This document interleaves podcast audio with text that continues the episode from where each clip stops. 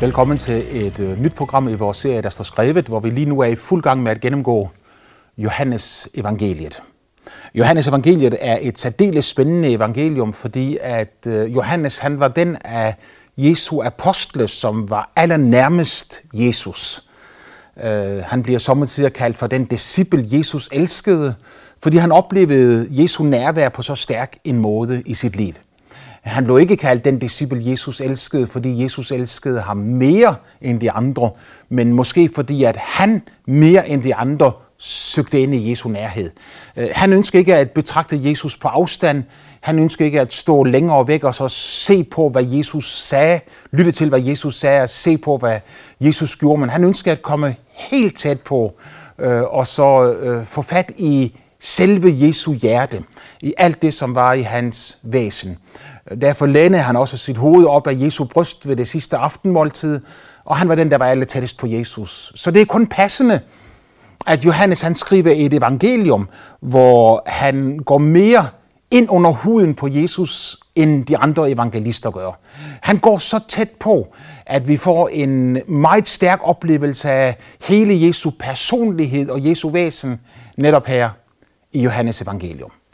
Øh, der er ikke nogen modsætning mellem Johannes evangeliet og de andre evangelier. Øh, alt sammen har en fuldkommen harmoni. Men øh, Johannes han går bare tættere på Jesus. Han tegner et portræt, et billede af Jesus, øh, hvor han går helt tæt på og tager et nærbillede af Jesus. Vi er i vores gennemgang af Johannes evangelium kommet til kapitel 14, hvor Jesus han netop har haft det sidste aftenmåltid, påskemåltid, før han går ind til sin lidelse sammen med sine disciple, øh, og han har spist dette måltid sammen med dem, og øh, så får vi at vide om den samtale, som han har sammen med disciplene.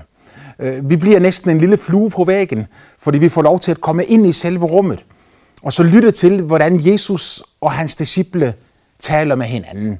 Hvad Jesus siger til dem, og hvilke spørgsmål de stiller tilbage til Jesus.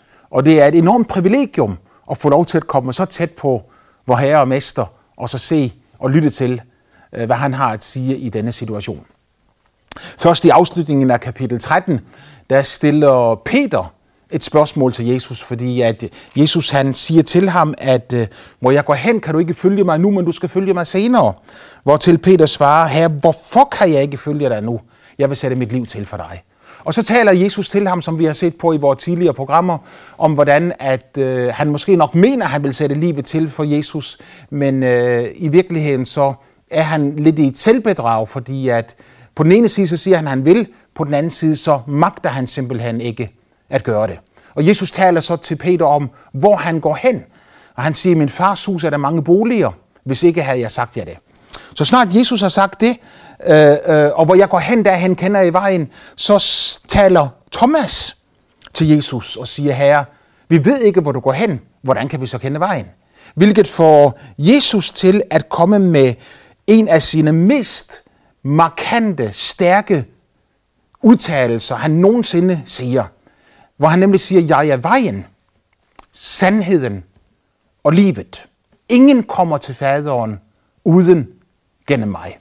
Markant og stærk, fordi Jesus han her adskiller sig fra alle filosofer gennem alle tider.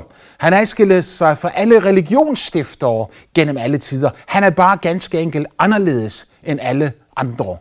Det viser han klart og tydeligt her, fordi at alle andre vil pege på vejen til Gud og sige, der er vejen, der er vejen, der er vejen. Gør disse ting, gør disse ting og gør disse ting, så skal I finde Gud. Men Jesus han siger, jeg er vejen til Gud. Jeg er sandheden om Gud, og jeg er livet fra Gud. Hvis du tror på mig, kommer til mig, så vil du opleve både at finde Gud, finde sandheden og begynde at leve et liv på et helt andet plan, end du nogensinde tidligere har levet livet. Øh, dette svar får Philip til at reagere, fordi han siger, har I kendt, Jesus siger, har I kendt mig, så har I også kendt min far, og fra nu af kender I ham og har set ham. Hvortil Philip siger til Jesus, Herre, vis os faderen, og det er os nok.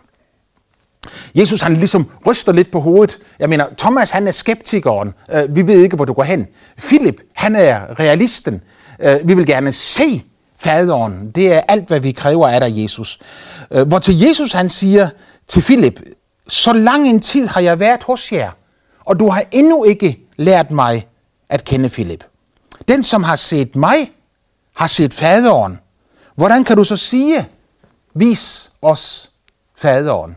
Utrolig stærke ord, fordi Jesus han her sætter en fuldstændig lighedstegn mellem sig selv og sin far. Han siger, vi er af samme væsen, vi er af samme art, vi er et, min far og jeg. Har du set mig, så har du set Gud. Så hvis nogen siger til mig, Gud han er sådan og sådan og sådan, men det de siger om Gud, ikke afspejles i Jesu liv, så afviser jeg det. Jeg presser det tilbage igen. Jeg siger, det passer ikke, for har du set Jesus, så har du set Gud. Så hvis nogle mennesker siger, at Gud er en ond Gud, Gud er en forfærdelig Gud, Gud er en, en brutal Gud, øh, så vis mig et eneste sted i Jesu liv, hvor han var ond, uretfærdig, brutal, øh, urimelig over for mennesker omkring ham.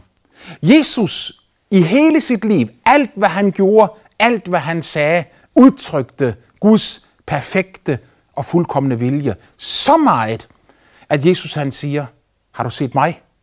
Har du set Gud? Så gamle testamentes Jehova er nye testamentes Jesus. Øh, derfor siger Jesus jo også, at I skal kalde mig Herre, altså Jehova.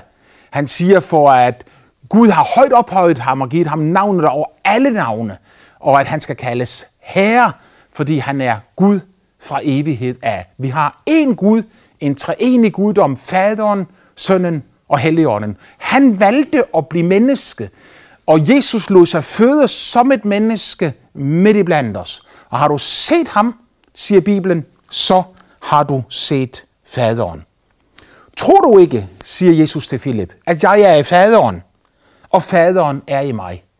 De ord, jeg siger til jer, taler jeg ikke af mig selv, men faderen, som bliver i mig, gør sine gerninger. Så Jesus han henviser den kraft, der blev åbenbart igennem hans liv til faderens nærvær i hans liv. Faderen, som bliver i mig, han gør sine gerninger. Det er jo ganske interessant, fordi at da Jesus han blev menneske, han afklædte sig til en guddomsherlighed og blev mennesker på lige fod med dig og mig. Det var han nødt til at blive, fordi det var et menneske, som var nødt til at dø for mennesker. Øh, en engel kunne ikke dø for mennesker. Øh, et øh, dyr kunne ikke dø for mennesker. Et menneske måtte give livet for mennesker. En af samme art som menneskeheden måtte dø på Golgata Kors, og der betale prisen for vores synd og for vores overtrædelse, så vi kunne komme tilbage til Gud igen og leve i fællesskab med ham. Og som menneske, som sandt menneske, så gjorde Jesus ingen mirakler, fordi han var Guds søn, men han gjorde det, fordi faderen var i ham. Sådan beskriver Johannes det her. Vi kan også tage den beskrivelse, øh, som Lukas han giver, når han fortæller om, hvordan at Jesus, da han var omkring 30 år gammel, kom ned til Jordanfloden, og der blev døbt af Johannes Døberen. Og Helligånden kom over ham i læmelig skikkelse som en due. Og når Helligånden kom over ham, så siger Johannes i sit første kapitel, at denne Helligånd, den blev over ham. Øh, på en sådan måde, at Jesus blev fyldt af Helligånden, blev ført af Helligånden, først ud i ørkenen, og da han der blev fristet af djævlen og sejrede over ham, så kom han ud af ørkenen i åndens kraft. Og da han kom ud af ørkenen i åndens kraft, så begyndte han at prædike med det samme og sige, Herrens ånd er over mig, fordi han har salvet mig. Faderen er i mig, ånden er over mig. Der er en salvelse i mit liv, siger Jesus, til at frigøre fanger, til at øh, give trøst til de modløse, til at give syn til de blinde, til at give frihed for dem, som er bundet i lænker og i mørke, øh, sætte undertrykte fri, og for at forkynde et nådens år fra Herren, siger Jesus. Alt dette, som Jesus som manifesterer de næste tre et halvt år af sit liv, fra han blev døbt ved Jordanfloden af Johannes Døberen, indtil han led døden på Golgata Kors, en tidsperiode på tre og et halvt år. Og i disse tre og et halvt år, der demonstrerede Jesus faderens gerninger klart og tydeligt ved at helbrede syge, ved at gå på vandet, ved at gøre mad under, hvor han mangfoldigt gjorde få øh, brød, får fisk til at være nok til at mætte tusindvis af mennesker. Han opvagte de døde, han rensede de spedalske, han kommunikerede Guds sandhed ind i menneskers liv. Og netop her i Johannes evangelium, så siger Jesus, at de ord, jeg taler til jer, taler jeg ikke af mig selv. Men faderen, som bliver i mig, gør sine gerninger. Så ikke bare hans gerninger kom fra faderen og fra Helligånden, men også de ord, han talte, kom fra faderen og fra Helligånden. Han var ganske enkelt blevet menneskelig på alle niveauer, og han havde en guddommelig kraft over sit liv, som åbenbarede faderens herlighed. I sådan en grad, at Jesus kunne sige, den der har set mig, han har set faderen.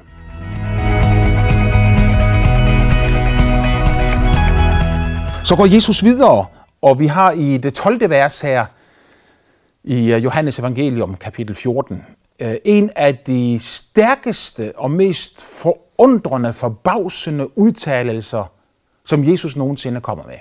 En udtalelse, som egentlig er så forbavsende, at man næsten kunne have lyst til at klippe den ud af Bibelen, og så sige, at den hører ikke hjemme her. Men, men vi kan jo ikke undgå at sige, at den hører hjemme her, fordi at, at alle, alle afskrifter af øh, de oprindelige evangelier, de har det med i sig her.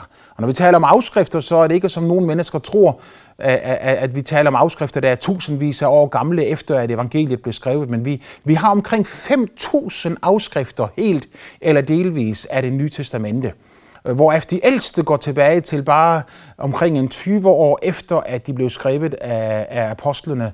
Øh, der har vi de ældste afskrifter i dag liggende. Så, så det ord, som er skrevet, er troværdigt.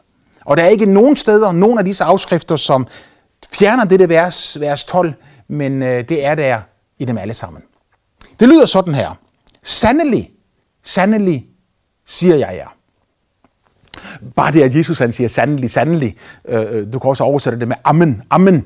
Øh, amen, som betyder, det skal ske, det skal ske, det er sandt, det er sandt. Sådan bliver det, sådan bliver det. Jesus han siger det to gange her, øh, ligesom for at lægge ekstra tryk på det her, og så sige, det kan godt være, at der er nogen, der vil tvivle på det, som jeg siger nu, men sandelig, sandelig, siger jeg jer. Øh, han kommer med en forbavsende udtalelse, og han starter med at sige, du kan være overbevist om, at det, som jeg siger nu, er sandt. Sandelig, sandelig, siger jeg jer. Den, som tror på mig, han skal også gøre de gerninger, jeg gør. Ja, han skal gøre større gerninger, for jeg går til faderen. Og hvad som helst I beder om i mit navn, det vil jeg gøre, for at faderen kan herliggøres ved sønnen. Denne forbavsende udtalelse, at den, der tror på mig, han skulle også gøre de gerninger, jeg gør. En forbavsende udtalelse, fordi normalt er religion jo netop et eller andet, hvor man citerer andre mennesker, man citerer øh, religionsgrundlæggeren for, hvad han har sagt, og så tager man hans ord, og så giver man dem videre. Jesus sagde, Muhammed sagde, Buddha sagde. Og så kan man citere ordene, som de forskellige religionsstiftere har udtalt. Men her siger Jesus, at den, der tror på mig, han skal ikke bare citere de ord, jeg har sagt, men han skal gøre de samme gerninger, som jeg gjorde. Hvilke gerninger taler Jesus om?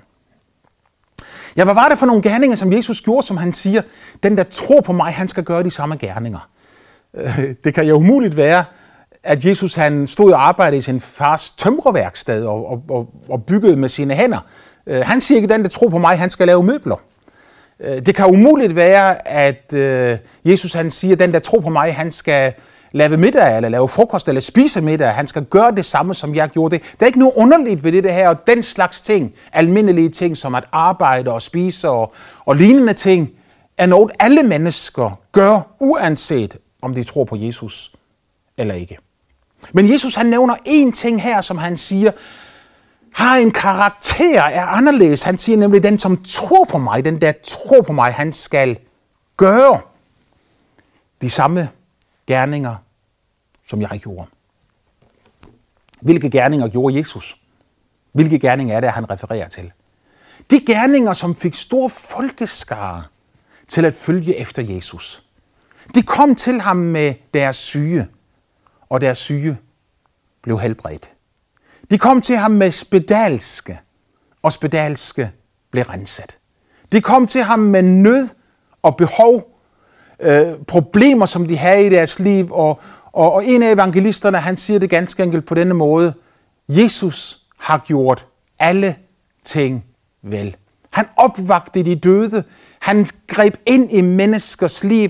Han talte ind i menneskelige situationer om ting, som han ingenting kendte til. For eksempel da han var i Samaria ved brønden ved Sykar, og hans øh, disciple var gået ind i, i, ind i byen for at købe mad. Så kommer der en kvinde der for at hente vand ud af brønden, og Jesus begynder en samtale med hende. Og han mærker med det samme intuitivt, profetisk, at denne kvinde, hun har nogle særlige behov. Nogle behov, som hun ikke var parat til bare at fortælle en fremmed, eller at dele med en fremmed. Og hun anede ikke, at Jesus vidste om disse behov i sit liv. Hvor vidste han det fra? Ved Guds åbenbarelse, fordi faderen, som er i ham, og helligånden, som var over ham, kommunikerede ind i hans ånd, op i hans hjerne, op i hans sind, de behov, som kvinden havde. Så efter de havde snakket lidt, og Jesus havde vækket hendes nysgerrighed ved at tale til hende om levende vand, der skulle springe frem som et kildevæld til evigt liv fra hendes indre menneske, så siger hun, jeg går ind og, og, og, og, og henter, jeg går ind til byen igen øh, og, og henter min mand. Jesus han siger, at øh, du har haft fem mænd, og ham du har nu, er ikke din mand. Hun ser sig pludselig afsløret. Og hun ser, at Jesus han ved en hel masse ting om hende, som han umuligt kunne vide, fordi de har lige truffet hinanden. I denne gudsåbenbarelse, disse gerninger, som Jesus gjorde der, øh, som ikke bare viste, at Guds ånd var over ham, men disse gerninger, som Jesus gjorde der, det er dem, han taler om, når han siger her, den der tror på mig, han skal gøre de samme gerninger, som jeg har gjort. Og så får jeg han til, jeg større gerninger end disse, for jeg går til faderen. De samme gerninger, som Jesus gjorde. Altså, siger Bibelen, at den, der tror på Jesus, han kan helbrede de syge. Den, der tror på Jesus, han kan rense spedalske. Den, der tror på Jesus, han kan tale ord, lærte af ånden. Som Jesus han siger i verset forud, de ord, jeg taler til jer, taler jeg ikke af mig selv, men faderen, som bliver i mig, han gør sine gerninger. Så siger Jesus, at den der tror på ham, han kan forvente Guds åbenbarelse på sådan en måde, at han kan tale ord, lære af ånden og tale ind i menneskers situationer, som han ingenting kender til, og så opleve, at de ord, han taler ind i deres liv, bliver Guds åbenbarelse, som sætter mennesker fri og løser Guds nærvær ind i menneskers liv. De samme gerninger, som Jesus gjorde. Helbrede de syge, opvække de døde, tale ord, lærte af ånden og demonstrere Guds kraft og Guds nærvær ind i menneskers liv. Sætte undertrykte i frihed og give løse fangers lænker. Alt det gjorde Jesus, og han siger, den der tror på mig, han skal gøre de samme gerninger. Det er jo ganske interessant, fordi at øh, Jesus i sit eget liv, han gjorde jo ikke disse gerninger fra han blev født, og så helt indtil han døde på Golgata Kors. De første omkring 30 år af sit liv gjorde Jesus faktisk ikke én eneste overnaturlig gerning i sit liv. Han var Guds søn. Øh, han var en fin kristen, hvis jeg må bruge den analog. Men han gjorde ingen undergærninger før det øjeblik, hvor Helligånden kom over ham, efter at han var blevet døbt af Johannes Døberen. Det fortæller mig, at der er to erfaringer af Helligånden i et menneskes liv. Den ene er at blive født af ånden. Den anden er at blive døbt i ånden, eller fyldt af ånden. To erfaringer, som Jesus havde to erfaringer. Han var født af Guds ånd, da han blev født af Helligånden gennem Jomfru Maria. Han blev fyldt af ånden cirka 30 år senere, og denne ånds fylde var for Jesus indgangen til en overnaturlig tjeneste. Kristne kan være født af Guds ånd i dag. Øh, de kan have taget imod Jesus Kristus som deres personlige frelser. Og absolut ikke være i stand til at gøre de samme gerninger, som Jesus gjorde. Jo, de kan være søde, rare, venlige, hyggelige, dejlige, vidunderlige mennesker, som hjælper andre, der har nød og behov og problemer og vanskeligheder. Men de kan ikke helbrede de syge, og de kan ikke tale forløsende åbenbaringsord ind i menneskers liv, fordi Helligånden kun er i dem. Men i det øjeblik, Helligånden kommer over et menneske, og vi bliver fulde af Helligånden, så begynder der en proces i vort indre menneske, som frigør en guddommelig dynamitkraft, dynamis, en guddommelig kraft, som Jesus sagde, når Helligånden kommer over jer, skal I få kraft, og I skal være mine vidner. Det er også det, han siger i det vers her, når han siger, sandelig, sandelig siger jeg, den der tror på mig, skal også gøre de samme gerninger, som jeg har gjort. Så får jeg han til, ja, han skal gøre endnu større gerninger, for jeg går til faderen. Og vi ved, hvad der skete efter hans himmelfart 10 dage før pinse. At han 10 dage efter han var kommet til himlen og sad ved faderens højre hånd, udøste helligånden over disciplene pinsedag, hvor de alle blev fyldt af helligånden. Der viste sig tunger lige som af ild, der satte sig på hver enkelt af dem, og de begyndte at tale i andre tungemål, eftersom ånden gav dem at tale. Nu oplever de guddommelige mirakel i deres liv, i det de talte et sprog, som de aldrig nogensinde havde lært med forstanden. Men et guddommeligt sprog, englesprog, et sprog, som de ikke havde lært, et jordisk sprog, de ikke kendte til. Og nu begyndte de der at tale hemmeligheder med Gud i ånden. Og Peter begyndte at tale profetisk, når han begyndte at proklamere over for alle dem, som var til stede der, om hvad de havde gjort med Jesus. Og den dag blev 3.000 mennesker føjet til den første kristne menighed. Det var først efter, at åndens kraft kom over dem, at de skulle få kraft og være hans venner. Og når Jesus han her siger, den der tro på mig, han skal også gøre de samme gerninger, som jeg har gjort, så må det samme være tilfældet i år 2, i, i det 21. århundrede, som var tilfældet for næsten 2.000 år siden.